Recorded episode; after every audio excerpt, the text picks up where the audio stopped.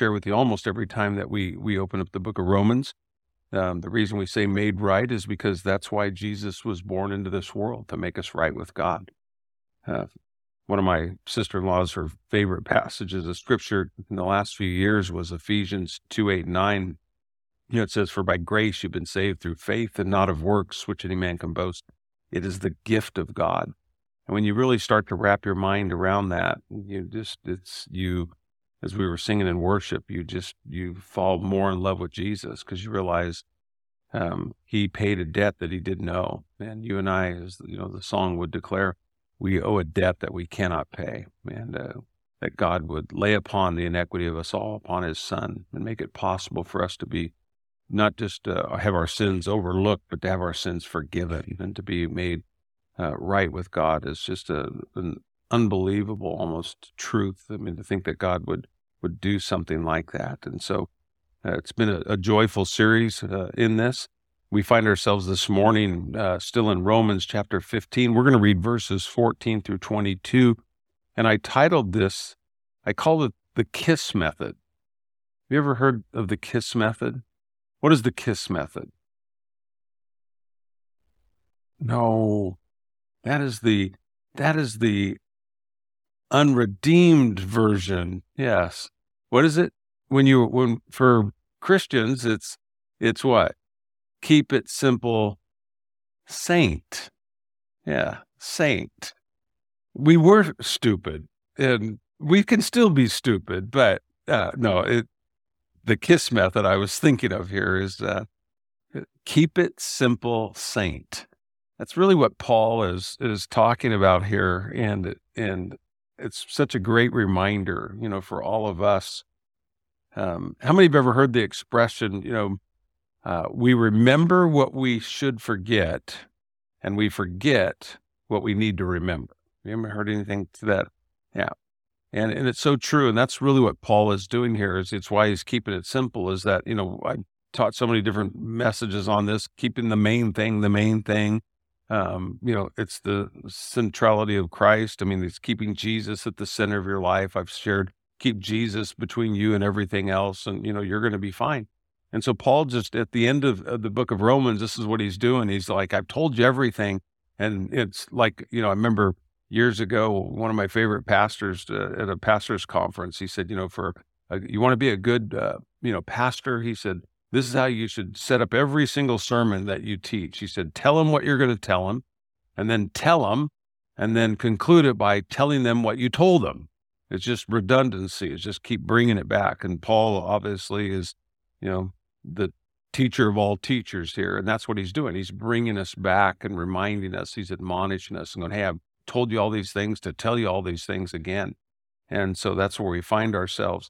We ended last week in Romans chapter 15, verse 13. It said this, Paul wrote, I pray that God, the source of hope, will fill you completely with joy and peace because you trust in him. It says, and then you will overflow with confident hope through the power of the Holy Spirit. And, I reminded you, what is hope? And, probably the best definition of hope, it's the absolute expectation of coming good.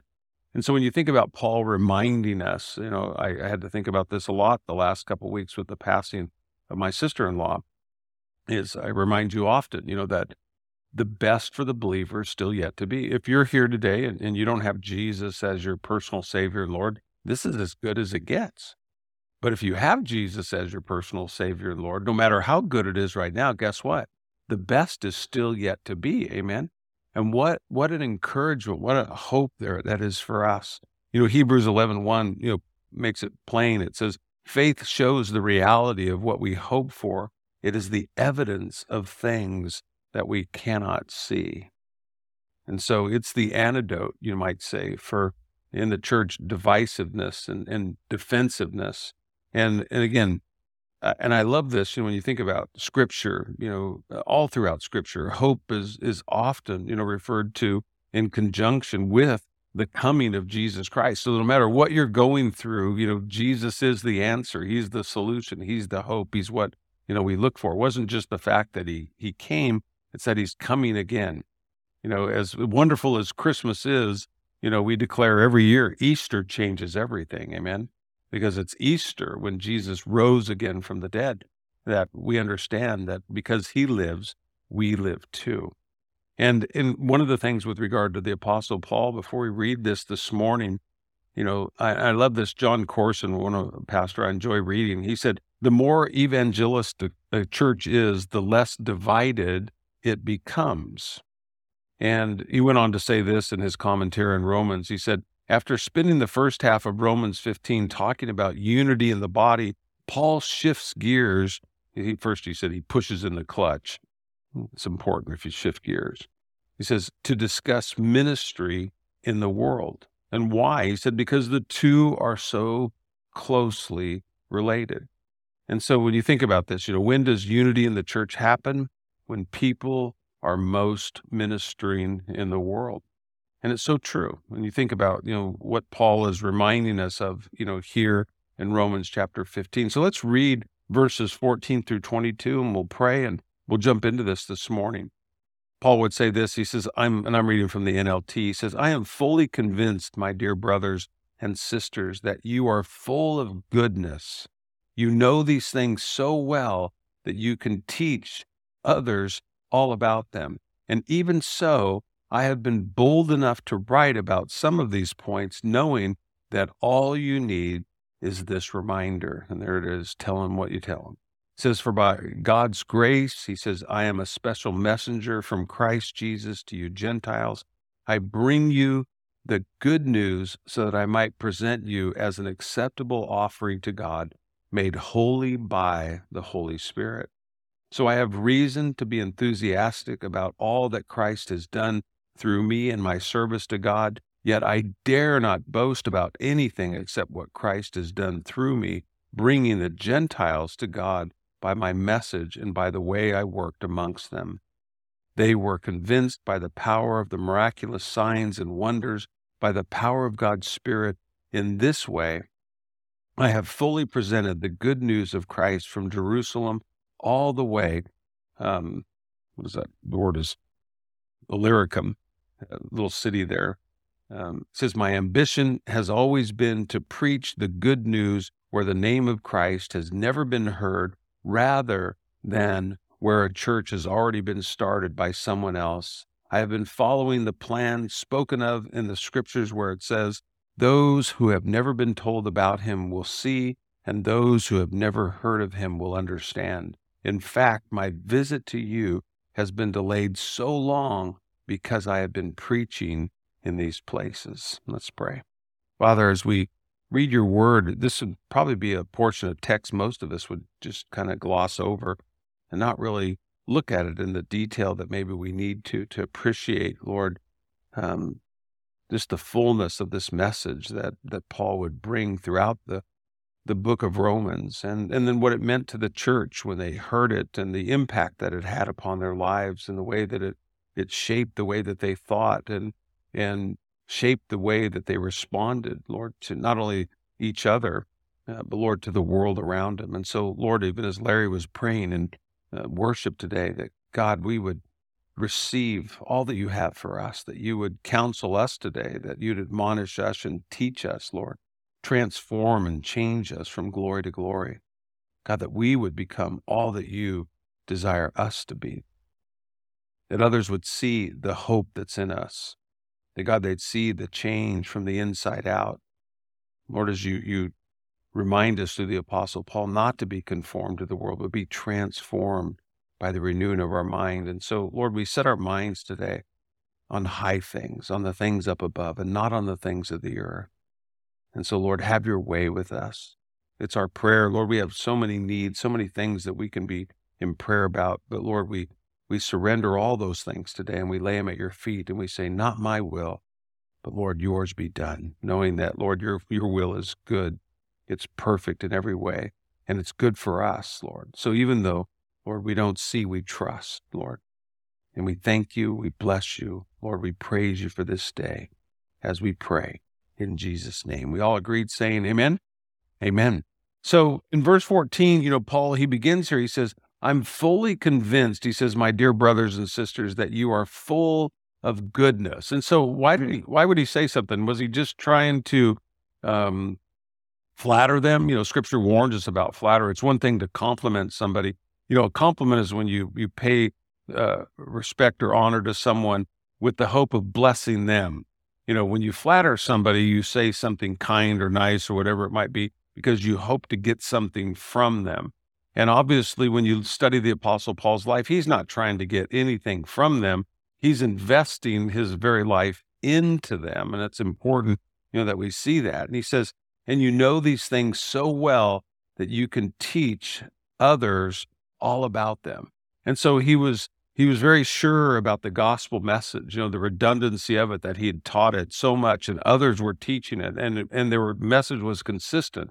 You know, it's one of the things in a church, you know, when you have multiple teachers, if you're teaching multiple things, it's going to be confusing. But you know, when you have one message and it's the message of the gospel, the beauty of it is it's not my message, or it's not John's message. It's not, you know, Mike's message or Jason's message, you know, or Nita's message or, you know, Vanessa's message. I mean, all the different teachers that we have, we get our instruction from God's word, the very word of God. And there's a safety in that, because if all of a sudden you just start going, well, I kind of look at it this way, and this is what I think. You know, it's like I share with you all the time. It really doesn't matter what I think or what you think. What really matters is what God says. Amen. And so the key is to keep bringing you back and reminding you of that. And that's all that Paul does, you know, continually over and over and over again. And so he was convinced, you know, that the believers there in Rome, that they knew God's word so much that they were more than capable of discipling others, which should be the goal of every single believer. Amen. That should be my goal. It should be your goal. Is that, as Jesus said, he said to go into all the world, right? And you look at Paul's life. I mean, you think of, you know, here's the church here is, you know, that he's speaking of, you know, from Jerusalem all the way to Albania, you know, Yugoslavia, you know, we look and we go, did he ever make it there? You know, and you look and you go, well, he probably did when you look on a map and you think, well, he was in Thessalonica, he was in Macedonia. So he was actually east of this little church there, you know, and so probably if he headed west, you know, headed back in the direction that he was, he probably at some point. We don't see anything, you know, in Scripture that other than Paul saying, I went there. And since we believe that the word of God is true, it's not like he's just going, man, I had a wish that, you know, I hope that, you know, one day I'd go there. He's saying that's ultimately where he did ministry. And so we see that, you know, Paul was very committed in his life to go to the ends of the earth. One of the things, you know, anybody here raised Catholic? I was. And what do the Catholics believe about Peter? They believe that Peter was the first pope, right? And that Peter's ministry was where? That it was in Rome. But if you believe the Apostle Paul, that he never, you know, himself, he has no problem with it. Jesus himself said it in John chapter 4. It's not a problem of taking on the work of someone else. You know, Paul established, you know, churches, and then he placed other ministers in there. And he talks about building upon, you know, another man's work. And Jesus talks about that, you know, that you, in a sense, you will reap where you haven't sown. And sometimes you're going to sow and you're not going to reap there. And that's okay. That's the beauty of the gospel, right? One waters, one plants, but God gives the increase. But Paul said of himself, and he says it here in chapter 15, he's saying, I don't want to go anywhere where somebody else has already preached, because I don't want to build on another man's work. He basically, you know, he tells the church at Corinth, right? He said, you've had many teachers. He said, but you haven't had many dads, right? You haven't had many fathers. I've been a father to you. And so Paul was, you know, we talk about being a true apostle. I mean, he had a desire to go where no man, you know, Star Trek wasn't even on the map then, but he wanted to go where no man had gone before, right? And so if that was the case, you go, then who would have went to Rome? Would it have been Peter, or would it have been Paul? And obviously Paul said that he was going to Rome, and he ultimately did go to Rome. He didn't go the way that, you know, he hoped to go to Rome, but he ultimately was in Rome. And so it's pretty hard to believe that then Peter, you know, would have been the founding pastor there of the church at Rome, when, you know, we see that the Apostle Paul is the one who planted the seed there. So there's a lot of things, you know, when you study church history and you look at this and you see Paul's heart. I mean, he has just a tremendous heart for the world. I mean, and you look at, like, even taking a map out, and if you map it out, the course of this, I mean, historians tell us it's about 14,000 miles. That's a lot of journey. That's a lot of commitment, especially in the day in which Paul lived. wasn't like he got on an airplane and, and flew. I mean, this is, you're talking over land and over sea, by foot, on the back of, whether it was horseback or on a mule.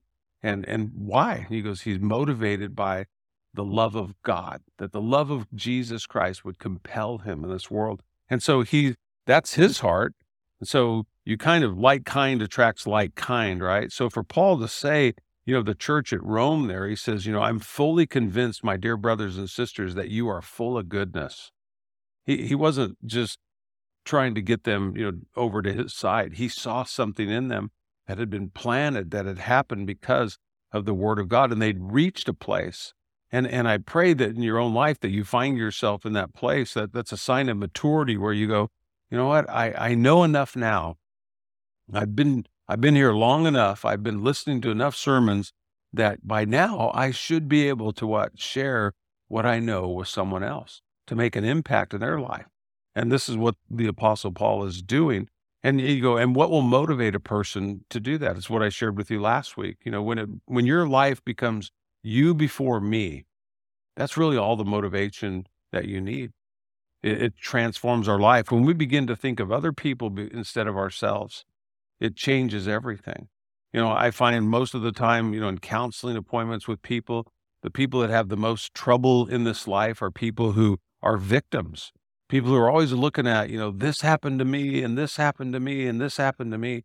And when you start to look at things through the lens of Scripture and you realize, pretty much everything that, if it's bad that's happened to me, and I'm not saying that bad things can't happen to good people. I'm just saying when we examine our own hearts, when I look at what happened to Jesus, there's nothing in my life that even comes close to comparing with that.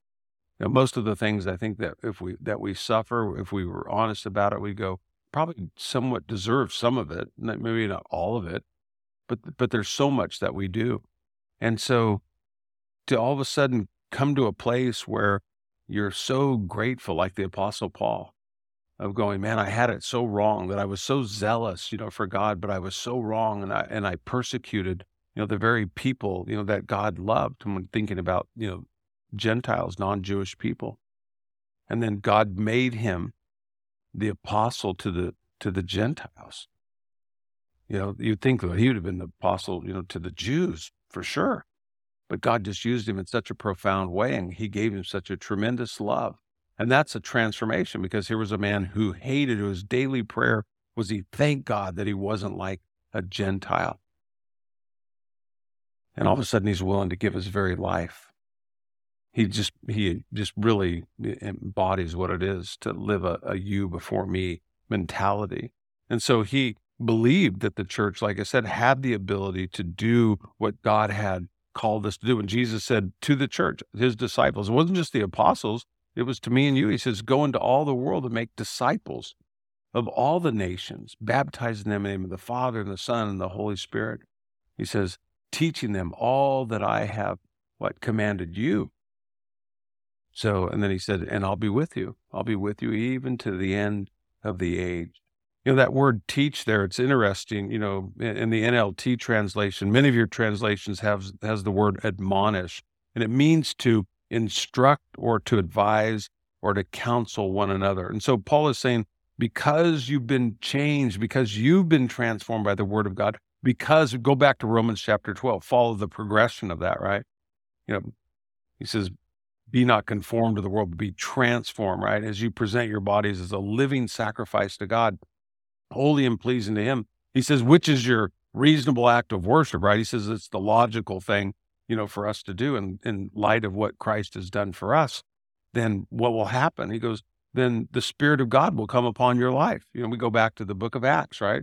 He said, tarry, wait for the promise that will come upon you not many days from now, when the Holy Spirit, was given and was poured out. And so you not only submit yourself to God, but God then gives you himself, and he gives you his Spirit. What we see in the Apostle Paul's life, he's going, I didn't do this in my own strength. He's going to talk about signs and wonders here. He's going to talk about the power of the Holy Spirit. And so when Paul talks about, teaching here, again, to instruct, to counsel, first and foremost, that comes from the Lord himself. As we have been changed and transformed, the Holy Spirit comes into our life And God makes us, and I love this, Dr. Jay Adams, he wrote books years ago. He's since gone home to be with the Lord. But he wrote a book, some of you are familiar with it, called Competent to Counsel. Competent to Counsel. And it was actually based on Romans 15:14. There's this very text that we're looking at here. The Greek word for admonished is nouthetao. And it's where we get our English word nouthetic, which refers to, in biblical terms, nouthetic counseling or confrontational. It can sound negative, but it's positive. It means to use the Bible in a constructive way in people's lives. Like I said, he wrote many books, but obviously the one that I'm referring to here today is, Competent to Counsel. And I'll just read to you, from my note here. He said, that based on Romans 15:14, Jay Adams, when he created this concept to teach it to biblical counselors, he said, instead of conforming to the world and relying on secular counselors and secular psychologists, Dr. Adams believes, according to Scripture, every gift necessary for building up of the body of Christ is present in every local expression of the body of Christ, which is the local church. And we are competent to counsel one another.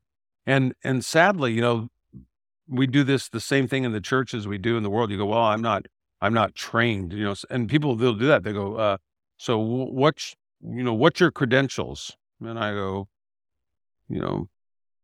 30 some odd years of, 40 years walking with Jesus, thousands of books, conferences, Bible college. I mean, what is it specifically? What do you have? Do you have a doctorate? No, I don't. I definitely don't have a doctorate degree.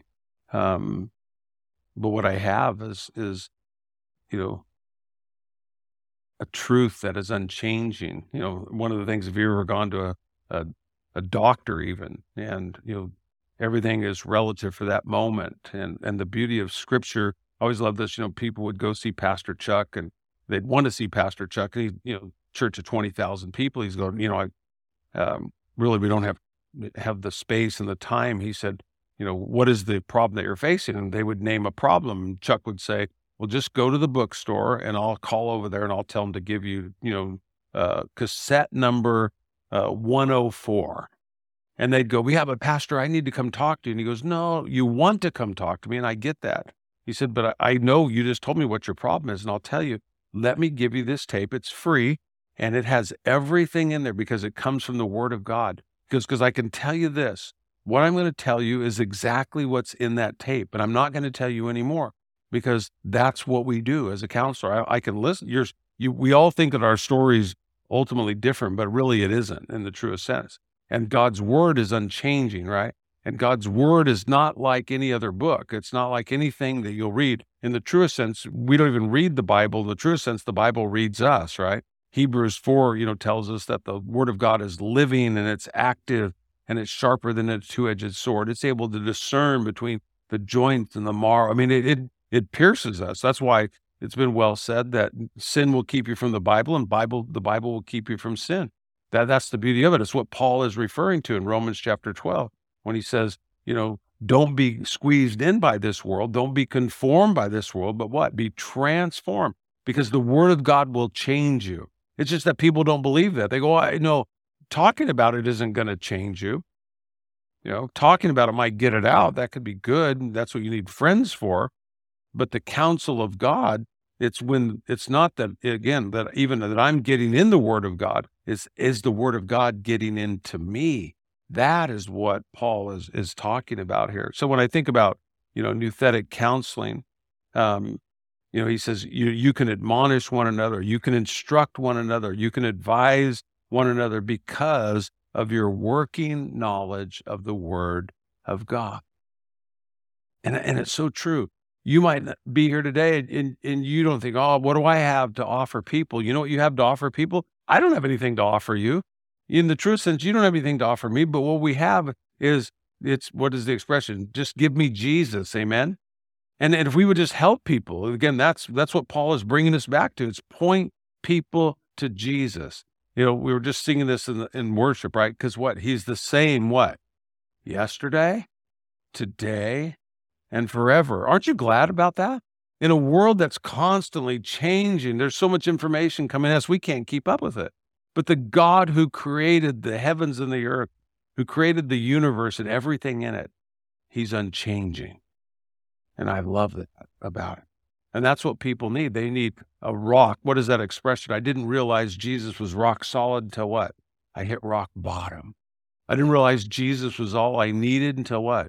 Jesus was all I had. And you find that to be true. And that was true for Paul. It was true for the early church. And so verse 15 goes on. It says, and even so, he says, I have been bold enough to write about some of these points, knowing that all you need is this reminder.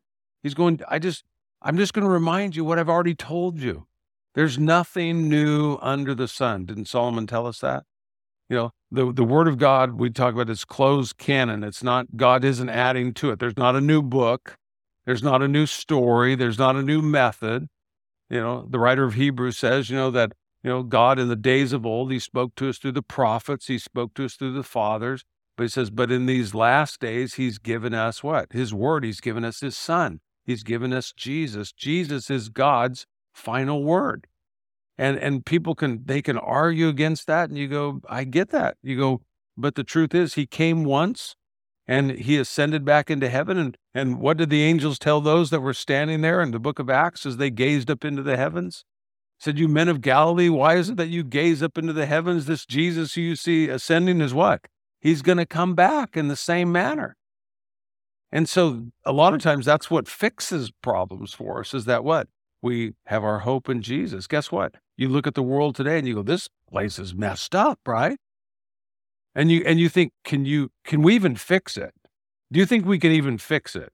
Most people go, and it's not a, I want you to be clear on this. It's not a helpless or a hopeless statement, what I'm making. When we go, can we fix this? And you go, no, we can't. People go, that's not very, yes, it is, because who can fix it? God.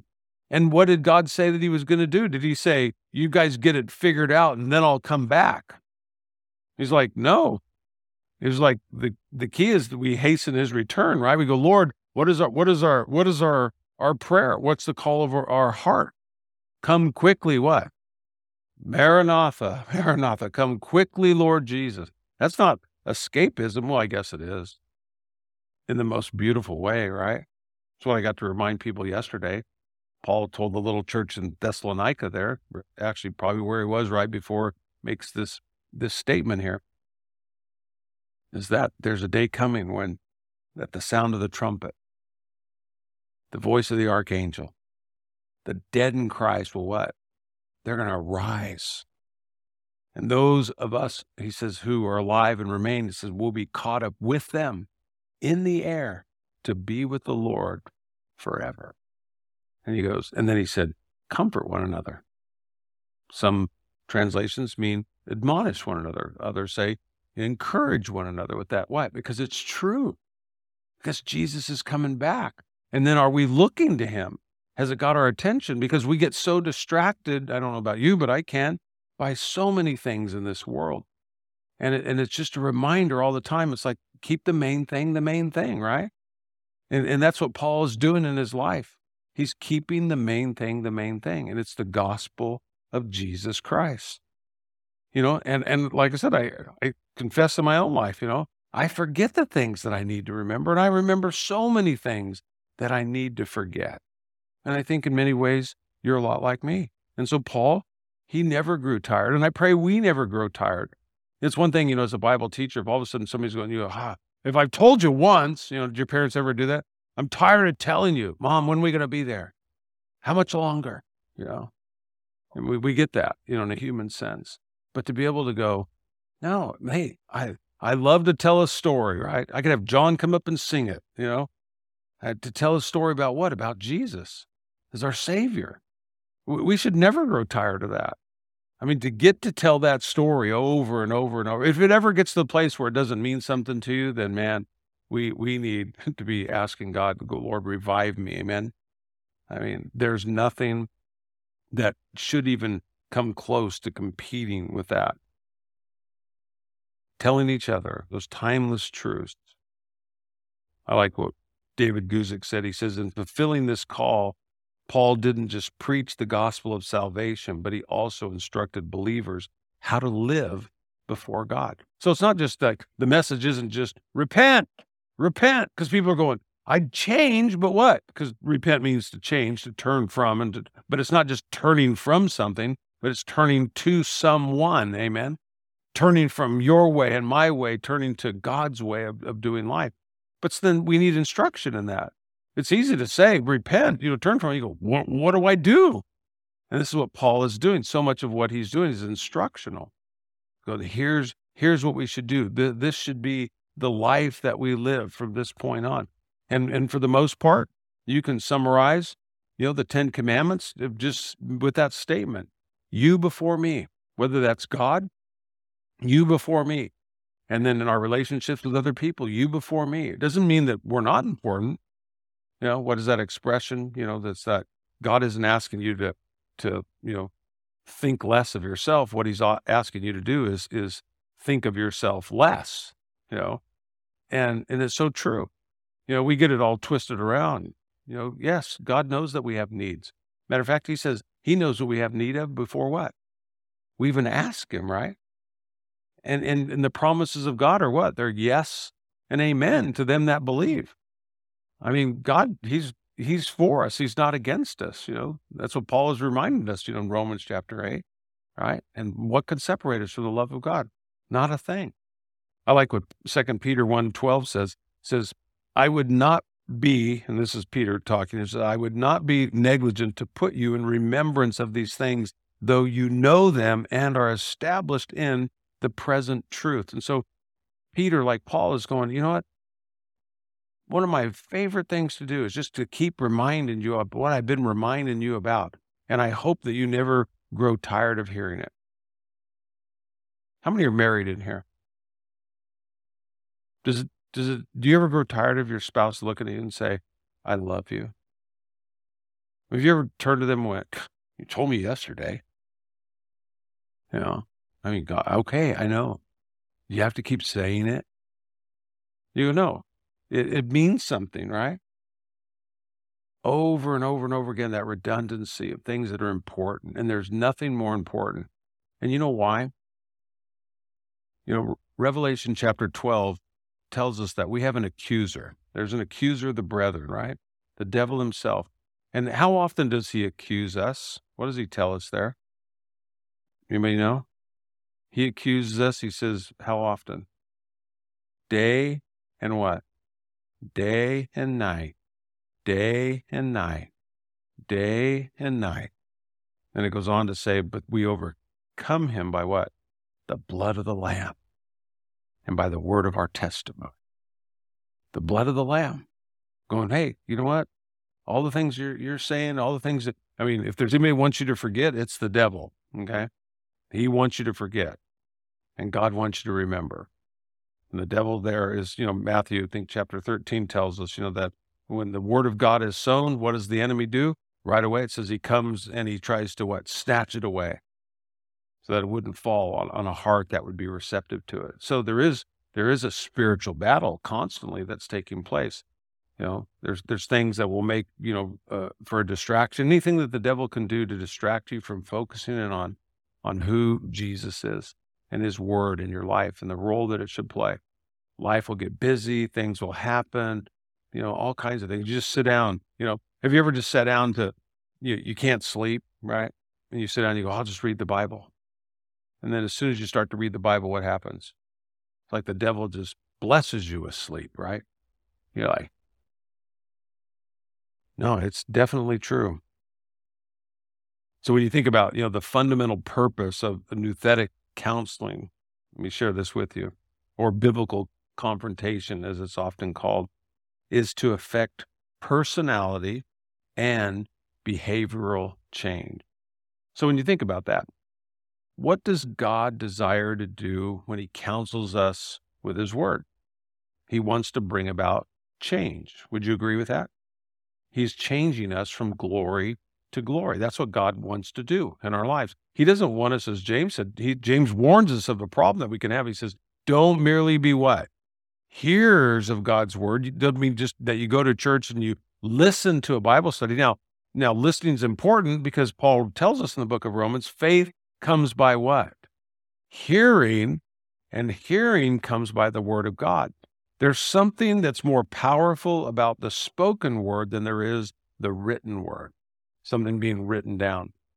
God spoke, people captured it, but man, to hear that spoken word. Most of the time, often, when the word of God went forth, and especially when we think of the New Testament, they didn't have these letters. These letters were written afterwards, right?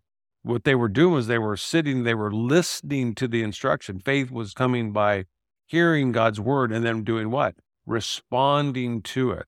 And we need to be reminded of that God desires to bring about transformation in all of our lives. And Paul is affirming the church there at Rome. He's going, you guys understand this, and you know this. That's why the gospel is so important, because Jesus Christ changes people's lives. Do you believe that?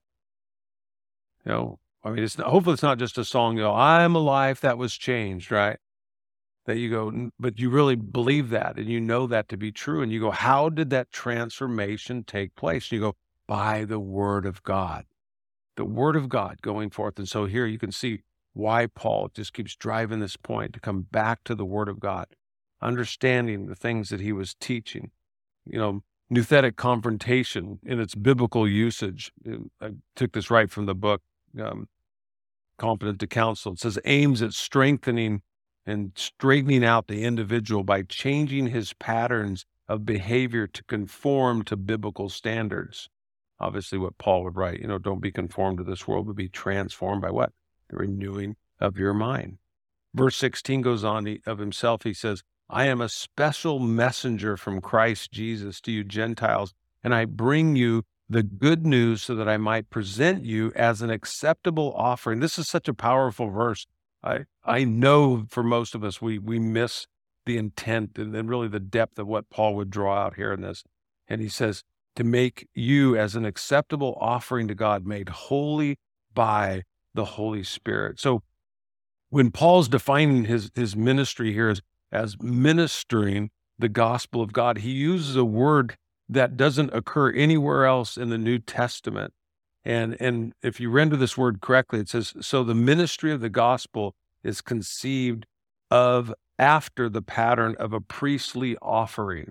Okay, so he's got in mind, he's a Pharisee. He's been a Pharisee of the Jews. He understands the Old Testament law. He understands the Levitical process. He understands what the priests did in the synagogue. So follow with me in this. He says, when Paul uses this word messenger here in verse 16, some of your translations will say ministering, which is the Greek word, liturgias there. And it's where we get our English word liturgy, okay? Liturgy is a church word, right? For the most part, maybe you've heard it, especially if you were raised, Lutheran, Catholic, something to that effect. But it means to perform a public act of religious service. So follow with me here. So it was used by the priest, the Jewish priest, obviously, that served in the temple. And so when they would serve publicly before the Lord on behalf of the people, they would offer sacrifices on behalf of the people to God. That was their liturgy, right? That's what they did. And so liturgy in the church, it represents really the communal response to the participation in the sacred activities reflecting praise or worship, thanksgiving, remembrance, supplication, repentance, could be communion, all these things that pastors do, in the form of a church. Is the basis for establishing, a relationship with God. That's the reason that we do these things. So when you think about this, in the Jewish temple, what significance did the Gentiles play? So it's interesting that Paul here in verse 16, when he talks about the Gentiles being an acceptable sacrifice to God, they had no place in the temple. Who did the priest offer the sacrifice for in the temple? Yeah, the Jews. He didn't offer it for the Gentiles. Where were the Gentiles at that time? We studied, you have the court of the Gentiles, right? Or we call it Solomon's porch, right? They were on the outside, right? They couldn't even go into the court of the Jews, the court of the women, the court of the men. They couldn't go into the holy place. They definitely couldn't go into the Holy of Holies. So there was no sacrifice. So here's Paul talking about the Gentiles here in such a way that they are an acceptable sacrifice. And so that term that he uses there for liturgy, so in essence, what Paul is saying, he says, you Gentiles, you were excluded from God, but you have been made a special offering to God. So you got to follow this. So it kind of, like I said, when you look at the meaning of this, he's saying those that are excluded, God includes right here. He says, and he makes them a special offering. And Paul here, he is officiating as the priest. He's saying, now, when you Gentiles, and so think about this, it's a beautiful picture.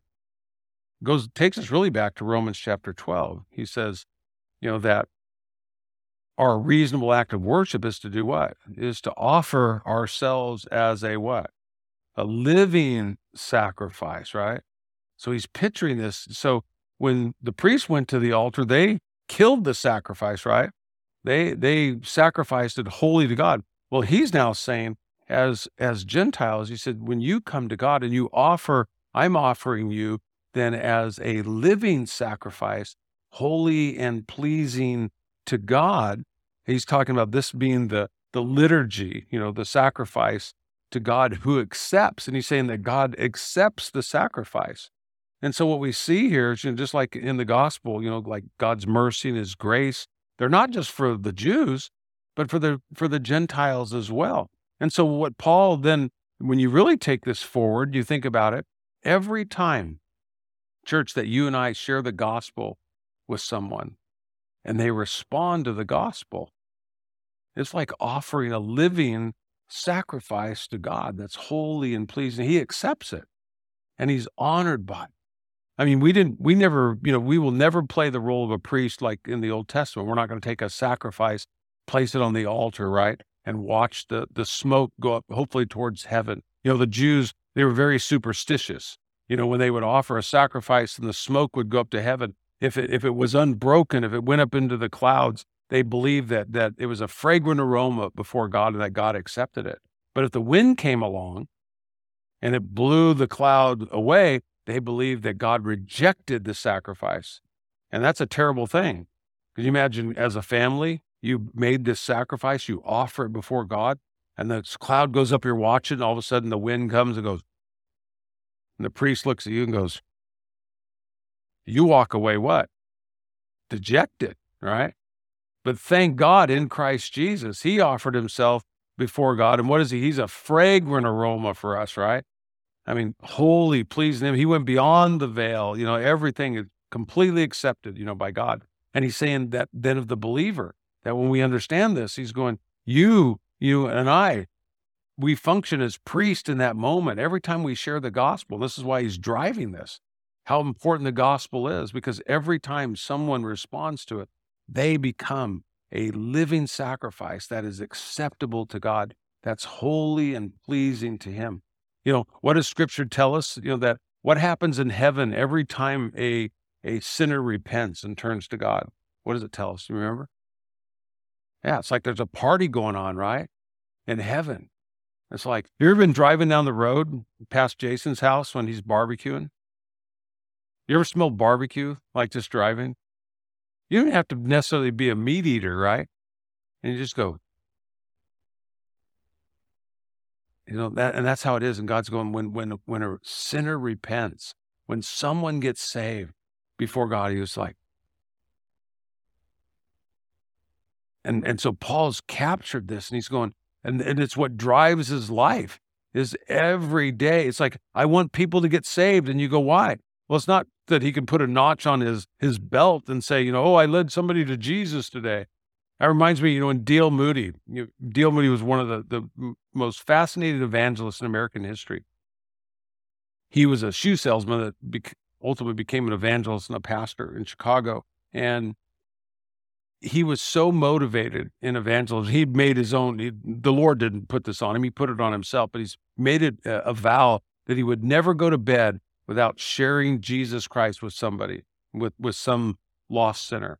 And he'd been, for some reason, this particular day, the day got away from him. It was, after 11 o'clock at night, he went to bed and he laid there and he thought, I didn't share Jesus with anybody today. So he got up and put his clothes on and he started looking around, for somebody to share with. So finally he finds a guy and he starts sharing the gospel. And the guy tells him, he goes, "Hey, mind your own business." And D. L. Moody looks right at him and he goes, "This is my business." And he shared the gospel with him. And ultimately, the story goes on that ultimately the guy, turns, D. L. Moody shares and leaves. He's like planted seed because I did my job. I did what God told me to do. The guy didn't want to respond to it, goes back, goes to bed. And then about 2 o'clock in the morning, guy's knocking on his door, repenting. And he leads him to Jesus right then and there, But it's that kind of heart that you go, that you see that people are the sacrifice, the before God, a living sacrifice. And that's why Paul is so in love with the body of Christ. He sees, that they're precious before God, that every soul matters to God, whether you are a Jew, whether you're a Gentile, that Jesus came to break down these walls of separation here. As 1 Peter 2:5 puts it, it says, "And you are living stones that God is building up into a spiritual temple. What's more, you are his holy priest. Through the meditation of Jesus Christ, you offer spiritual sacrifice that please God." And then verses 17 and 18 go on. It says, "And so I have reason to be enthusiastic." Obviously, he goes, "Man, you guys are what it's all about." He says, "All Christ Jesus is done through me in my service to God, yet I dare not boast about anything except what Christ has done through me, bringing the Gentiles to God by the message, by the way that I work amongst them." So he wasn't bragging about his ministry. He was boasting of what God had done through him. He was like, he was appreciative. He was thankful, that God, and it should humble us out anytime that God would use us, to minister to other people, that he would get all the praise and that he would get all the glory. And you think that God would even allow us the privilege of being an ambassador for him. And Paul is just caught up in that. Colossians 1:18, he makes it clear. Paul himself, he says, "Christ, who is also the head of the church, which is the body, he is the beginning, supreme over all, who rise from the dead. So he is the first," says he has preeminence, some of your translation says, "in everything." He's going, in my life, in your life, Jesus should have first place. And so the question that begs to be asked today, in my life, in your life, does Jesus have first place? And that's what happens when he does. When Jesus has first place, everything starts falling into place. That's what he's talking about here in chapter 15, that unity in the body will always give birth to a desire to share the gospel in the world. It's just the 10 commandments being lived out, loving God with all of our heart, mind, soul, and strength. And then the outgrowth is that is what? Is loving our neighbors as ourselves.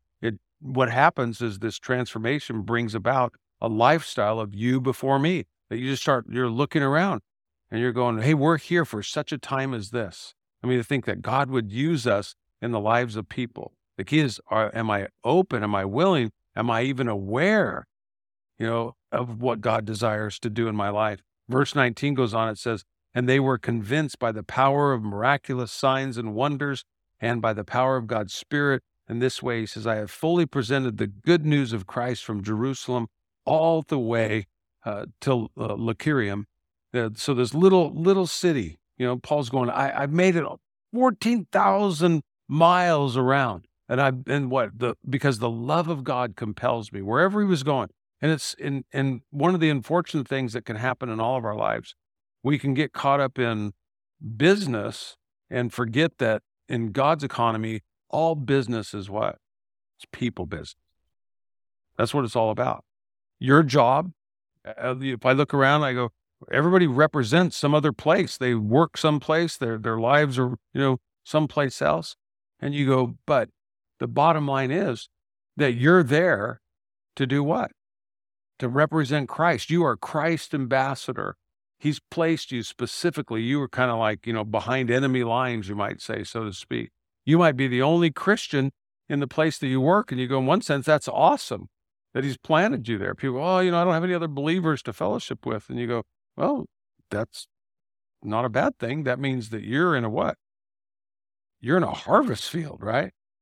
Jesus said the field is ripe and it's ready for harvest. To do what? Pray. Pray that God would send in laborers into the field, right? He said, for the harvest is plentiful, but the laborers are what? Few. And we go, God, I guess there's some work for me to do here, you know? Otherwise, you go, oh, it's like going to work's like just going to church. And you go, no, I get that. You go, but that wasn't the call of our lives. We were to go into the world to make disciples, right? And that's the motivation, you know, Paul, is he's going, so wherever I go. And the Holy Spirit, he's declaring is who empowered Paul. And again, and we know that he validated his life. He says, you know, through signs and wonders. You know, we think about, you know, miracles. You know, they were signs. What do they? Signs do what? They give you information. You know, they point to something. Like you see a sign that says Los Angeles, you know, X amount of miles. So it's telling you something's ahead. If it's a wonder, I love the expression of what is a wonder? A wonder just simply makes you wonder, right? It gets your attention. So God does signs and wonders, you know, in the lives of people. But their purpose wasn't this, you know, that God would do a miracle, that he would do a sign, or that he would do a wonder, is that it would open the door for the gospel to be preached. We can never lose sight of that. You know, miracles weren't an end in themselves. They were always a means to an end. And the end was to share the gospel with other people. You know, Hebrews 2:4 puts it like this and says, and God confirmed the message by giving signs and wonders and various miracles and gifts of the Holy Spirit whenever he chose. And he still does the same thing today. Whenever God chooses, God affirms his word. He always will. And so you think about, you know, where Paul is, you know, you think about his love for people and in his life. I was thinking about this, you know, in 2 Corinthians chapter 11, verses 26 through 28, he says, and are they Hebrews? He says, so am I. He says, are they Israelites? He says, so am I. Are they the seed of Abraham? So am I. So he's talking about his relationship, just like those of his fellow Jews. He says, so am I. He says, are they ministers of Christ? He says, I speak as a fool. I am more in labors, more abundant, in stripes above measure, in prisons more frequently, in deaths often. From the Jews, 5 times I received 40 stripes minus 1. 3 times I was beaten with rods. Once I was stoned. 3 times I was shipwrecked. A night and a day I've been in the deep, in journeys often, in perils of water, in perils of robbers, in perils of my own countrymen, in perils of the Gentiles, in perils in the city, perils in the wilderness, in perils in the sea, in perils amongst false brethren, in weariness and in toil, in sleeplessness often, in hunger and in thirst, in fastings often, in cold and nakedness, besides the other things, what comes upon me daily, he says, my deep concern for all the churches. Man. I mean, is it pretty safe to say what motivated Paul every single day of his life? He loved people. He wanted people to hear the gospel. He didn't let other things, it's the KISS method. Keep it simple, saint. Keep it simple, saint. Yeah. And we'll wrap it up. Just read through this. Verse 20 says, my ambition has always been what? To preach the gospel, the good news where the name of Christ has never been heard. Again, he wasn't trying to, you know, step into somebody else's, you know, work. He wanted to go where the gospel had never gone before. It says, rather than where a church has already been started by someone else. And in verse 21, he says, and I have been following the plan spoken of in the scriptures where it says, those who have never been told about him will see, and those who have never heard of him will understand. He's quoting, you know, the book of Isaiah there, talking about, you know, the servants of God. And ultimately speaking of Jesus, and in some ways it reflects, you know, his own life and the things that I just, you know, read of him. And in verse 22 goes on, it says, and in fact, he says, my visit to you has been delayed so long because I have been preaching in these places. You know, one of the things that we have to appreciate about Paul, when he started something, he finished it, amen? I mean, he didn't just, you know, start it and go get bored with it. Because why? Because lives matter. Lives matter. Lives count. All lives matter to God. And there's nothing more. He says, Peter writes, he says, God is not willing, church, that what? That any should perish, but that all would come to repentance. Let me ask you this. When you look at the Apostle Paul and you look at his life, is it easy to see his love for God and his love for people. And you go, yeah, there's a fruit that comes with that. And our prayer should be, today, and every day is that God, that my life, that your life would have that same reflection. Paul would just say, be imitators of me as I am of who? Of Christ. Yeah. And so when you look at your life today, as we close, look at that and go, have I got off course? Is it not simple anymore? Has it got too complex? You've been walking with Jesus long enough that you're competent to counsel other people. I don't want to be like, Eli to his own sons, that he saw what they were doing and instead of speaking into their life, you can go, well, I knew that they were doing wrong. That's not enough. But to bring about, the correction, the Bible makes very clear that all scripture, Paul writes to Timothy, right? All scripture is good for what? For correction, for teaching, right? For reproof, for rebuking, that the man or the woman of God would be thoroughly equipped for every good work. And that you and I, that we would come to a place, and we've got to come there a lot faster than I think maybe we're prepared for in the world today. But be prepared to share the word of God without backing down, without shame, without fear, without doubt. Because what? We believe this truth. Do you believe Jesus is coming back? Yeah. And I love that expression, friends don't let friends miss heaven. People ask me that, about my sister-in-law, that was one of the things, and it's kind of disheartening in one respect when you hear it from so many different believers. They go, did she know the Lord? And I want to say, this, you can pray for me because this just reveals my human heart. I want to go like, did you ever ask her? I mean, why are we afraid to ask people? I don't want to offend him. I go, I don't want him to go to hell either. Ask. Don't be afraid to ask. That's Paul saying is, hey, I know that you guys know the truth. And Jesus said the truth you'll know and the truth will set you free. And if it set you free, guess what? It'll set other people free, true. Just as true it is for you, it can be for them. So let's pray and go, God, that truth that you have made known to me, Paul's going, stir that up in your own heart, stir it up in the lives of other people. I believe, we have so many things that we can take advantage of right now. We got the movie, The Jesus Revolution is out there. There's just so many opportunities. God is moving. He desires to move. People are open. They're scared. Jesus offers peace. He offers hope. Everything that we have need of is available to us. But the question is, for me, for you, do we believe that? And my hope is you do. And that this week, you take full advantage, just like the church at Rome. I believe in you. I believe you are competent to counsel people with the word of God. The key is, how do you let a lion fight? I think it was Spurgeon who said it. You just let the lion out of the cage. Let the lion out of the cage. Jesus is the lion of the tribe of Judah. Let him out this week and watch what he does. Amen. Amen. Father, we thank you for your word, Lord, and we Lord, look to you, not only as our hope and our sufficiency, but Lord, that you would be the empowerment, the strength of our lives, that God, throughout the course of our week, that you'd be the director, you would give us the directives, the things that we need, the things that, Lord, we desire. Father, we pray for the world around us. Lord, we know you didn't, this wasn't a suggestion, it was a commandment. For your bride, for your church to go into all the world and make disciples of all the nations, baptizing them in the name of the Father and the Son and the Holy Spirit, teaching them, as your word declares, all the things that you've commanded us. And you said that you'd be with us. You weren't going to just leave us on our own to figure it out, but you would go before us. And then you would validate it, just like you did the Apostle Paul. Signs and wonders.